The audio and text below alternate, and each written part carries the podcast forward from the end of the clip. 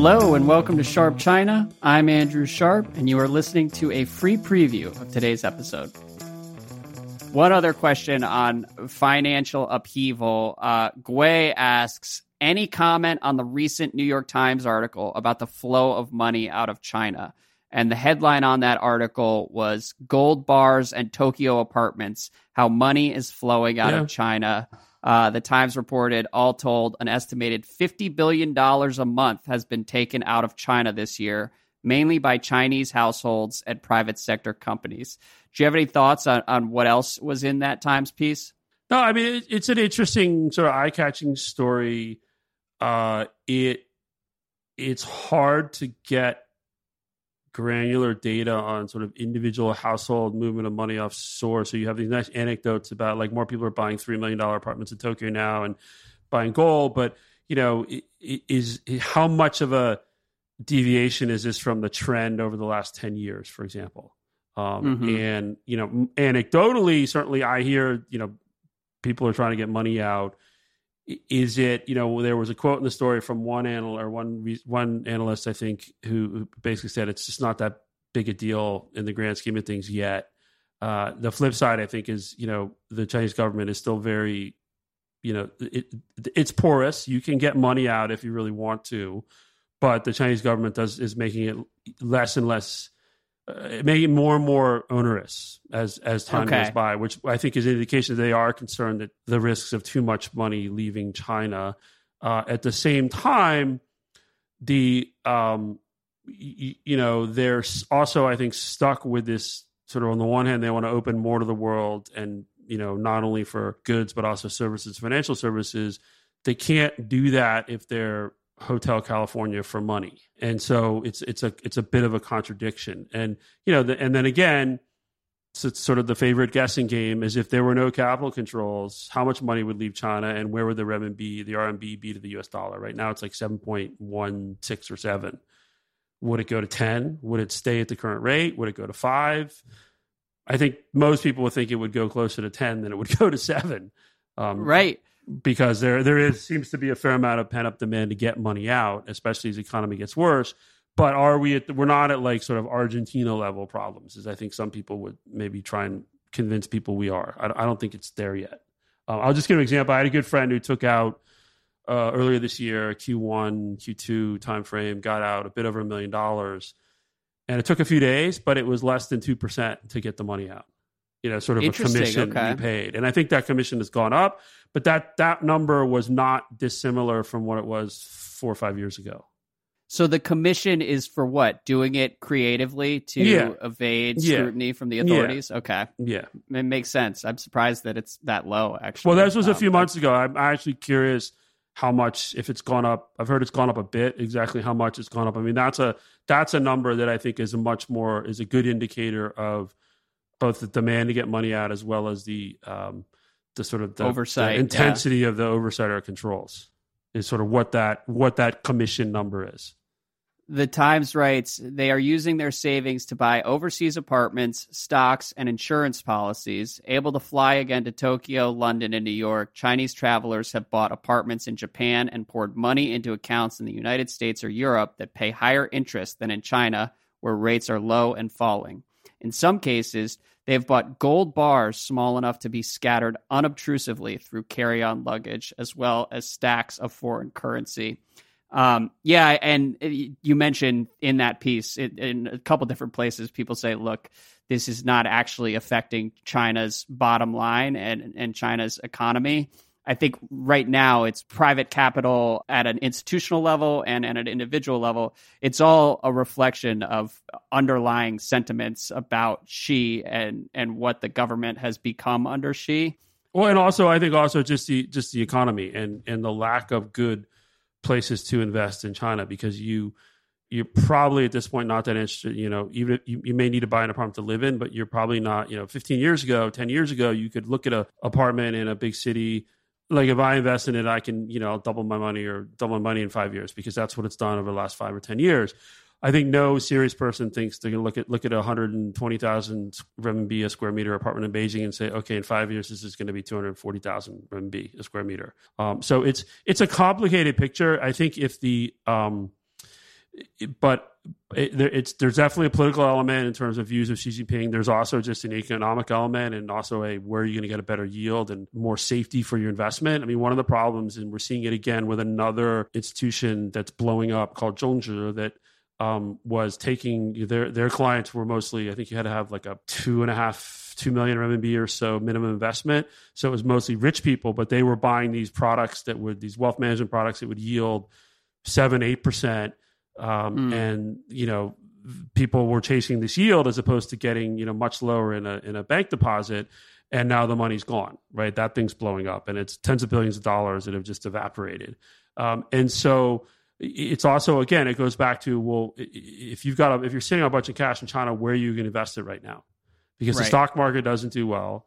Uh, bank yields are low. Uh, anything you know that that sort of yields better like double a bank deposit raises an eyebrow. Yeah. Well, you have to really think this is something's wrong here.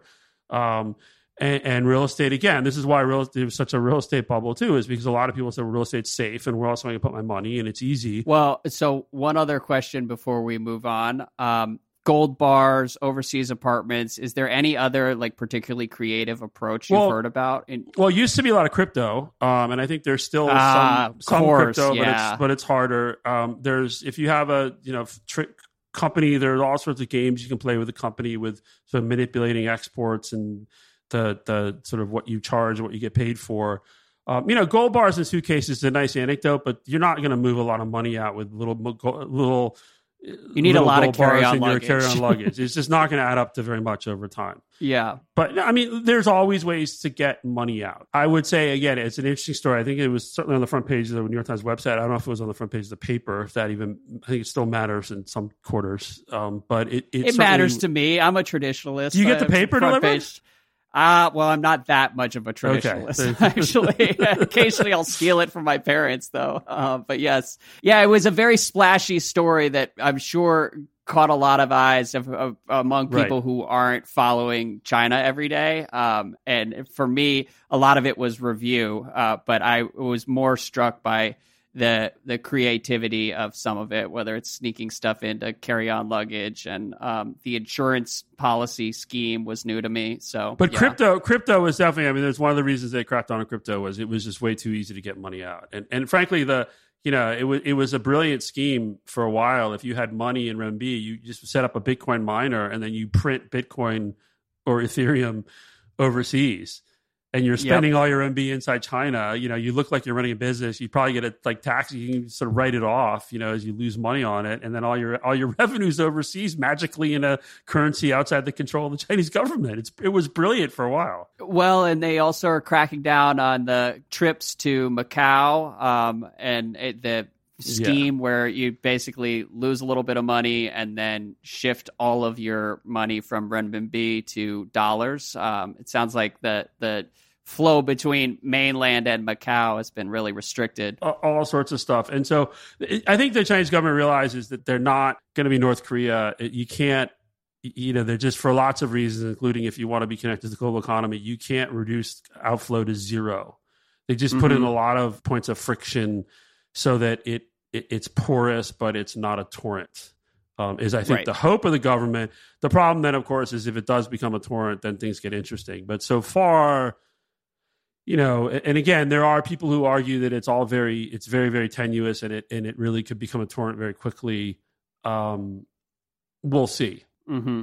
The exchange rate is not acting like that lately, and so I would be surprised if we get there uh, then again, uh, back to what I said earlier, if they got rid of capital controls, I think a lot more money would leave if it were easy. One other question. Charles asks If President Xi were to attempt retirement today or in the future, would he then be assassinated, as most of my Chinese colleagues assume? Does this therefore not guarantee that Xi's reign is coterminous with his life? I love the Sinocism chat because occasionally they just go like right to the point. Yes. Whether it was Luke being like, "Have we seen anything whatsoever on fentanyl?" or yes. Charles, um, if Xi were to attempt retirement, would he then be assassinated? What do you think, Bill? So I just want to know who is where he works because his Chinese colleagues clearly need to do more um, more study sessions, or maybe they've had too many and this is the problem. But um, no, I, I mean, I, I, that's a it's a it's a actually it's it's it's a good question. It's very it's a it's a very good question, and I think that um, I mean, my baseline is he will stay in power as as, as long as he's alive. As long as he's alive, as long as, yeah. he, as long as he is um, cogent. Uh, somewhat cogent. Yes, um, I think you know a couple things, and I wrote this back in when, whenever it was was it 2017 when they rolled out the Xi Jinping thought um, on socialism and Chinese characters for new era. I mean, the fact that he got Xi Jinping thought sort of that's that's the guiding light now, or the or the north star for the party. Right there was said, okay, as long as he's around, he's the guy, whatever mm-hmm. his title is, because you know, you, you, you either you get rid of, you know, the, the previous guy, like Hu Jintao and Jiang Zemin, they didn't, they're the, the sort of theories related to their period in office didn't, were not eponymous. They didn't use their names. And so it was mm-hmm. easy to sort of move on from, um, what they had been talking about. With Xi Jinping thought, it's not that easy. And, and, and so I think that ultimately, that was a good marker to me at least back in 2017 that this is this is going to be the most influential person in Chinese politics so long as he's alive and the Communist Party's in power. Um, in terms of whether you know how does he stay in power? Is he general secretary forever, or does he find you know a proxy or someone he trusts who's general secretary but he's really pulling the strings? We don't know. Um, if he would retire, would it be assassinated? Probably not, because I think the assassination of the the top leader would be far too destabilizing inside the party. Um, mm-hmm. I mean, it's it's one thing to go after. There have not been very many Politburo standing committees since the seventies. Uh, I think maybe standing committee members, maybe only one who's gone to jail, and that was um, Zhou Yongkang after who who she took out in the first um, 18th during the 18th Party Congress, soon after he came to power. So it's one thing to take out someone else on the standing committee. It's another thing to take out the top leader, even right. if they're retired, because then that fundamentally, like if you were to arrest Xi Jinping, or you, you know, for example, if he retired, you would fundamentally call into question everything the party had been doing for the last 15 years or whatever, 12 years, 11 years. And, and so I think that's very risky and destabilizing. It's much better they just get sidelined. What about now? Because it, it seems like Xi doesn't travel outside of Beijing very often. And I've seen some people theorize that part of that is because yeah, I don't think there. I I, I don't. There, there's a there's certainly some folks, especially in the sort of overseas Chinese community, like media, YouTube, Twitter world, um, who want to sort of push that line that he's afraid to travel. But he seems to get around a fair amount, if you ask me. I mean, he's in Shanghai right now. Um, he was in the right. U.S. a few days, what, two weeks ago. Um, oh yeah, yeah. I, well, I, but I this don't, was. I don't think that that's a. I mean, I think it's always a concern, but it's always a concern for all the leaders. But I don't think it's anything that is stopping him from making these trips. Okay. Yeah. No, no. I, I think the theory is that there are people in the PLA that are enemies of Xi, and he doesn't he doesn't travel without like a, a huge security detail. Doesn't leave Beijing all that often. I but. mean, the U.S. president doesn't travel without a huge security detail. I mean, these guys travel with huge security details anyway at their level. In terms of the PLA, I mean, again. Are there people in the PLA who don't like him? Probably, probably the guys who've been purged or the guys who lost mm-hmm. business opportunities. But I still, and I've been arguing this for a long time, I still think a lot of the people in the PLA are actually really happy because they're patriots, they're nationalists, they they're professional soldiers. They actually want to have a competent, powerful fighting force, and that's what Xi has made some mm-hmm. pretty significant changes that have dramatically improved the PLA, both in terms of its morale, its its capability, its its sort of its fighting capabilities, as well as its its equipment. So, so on net, I think a lot of people in the are like, "Well, this is actually much better than the previous guys because it's far less corrupt." Not everyone wants to be corrupt. It depends on how corrupt you were under previous regimes. If you were doing yeah. quite well, yeah, those guys all don't like corrupt. him, but they're mostly gone. Like the top yeah. guys, I mean, he lopped off most of the top of the PLA over the last eleven years.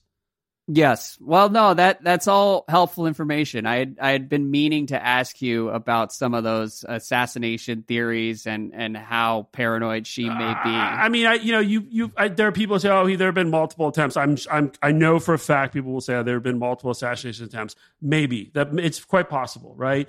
But Mm-hmm. there were uh, other leaders of assassination. Mao had assassination. I mean, th- th- it's like it goes with the territory in some ways. And so I think that you know, yes, they're going to be paranoid. I mean, you you don't survive in that system if you're not paranoid because it's not about how much people really like you. Oh, you're a great guy. Let's all hang out together, right?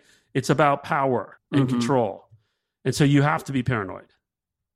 Right. Well, Xi's reign is probably going to be coterminous with his life, um, be it because of assassination threats or just because of she's general nature. Earlier, uh, we said that she is cogent. I misspoke I, in terms of long term. If Xi is cogent, if she is coherent, he'll still be general secretary. I think cogent. I don't know that she and Xi Jinping thought is all that cogent now. you, the definition. you, you need to go to. We got to we got to do some private study sessions, man. You, you're not. You're clearly not up to speed on your on your Xi Jinping thought work. This is a. I know. I, I this is really tough. Uh, clear, logical, and convincing. I need to study up if I'm not getting that from Xi Jinping thought on diplomacy, Xi Jinping thought on, on culture. Yeah, he's got all this whole thing. Yes, it's part of the Say, propaganda work. listen, Yes. back to the top. It sounds like there's some Xi Jinping thought on vlogging too. You know, um, again, the party is everywhere. The party never stops. That's the lesson on Sharp Yes. China.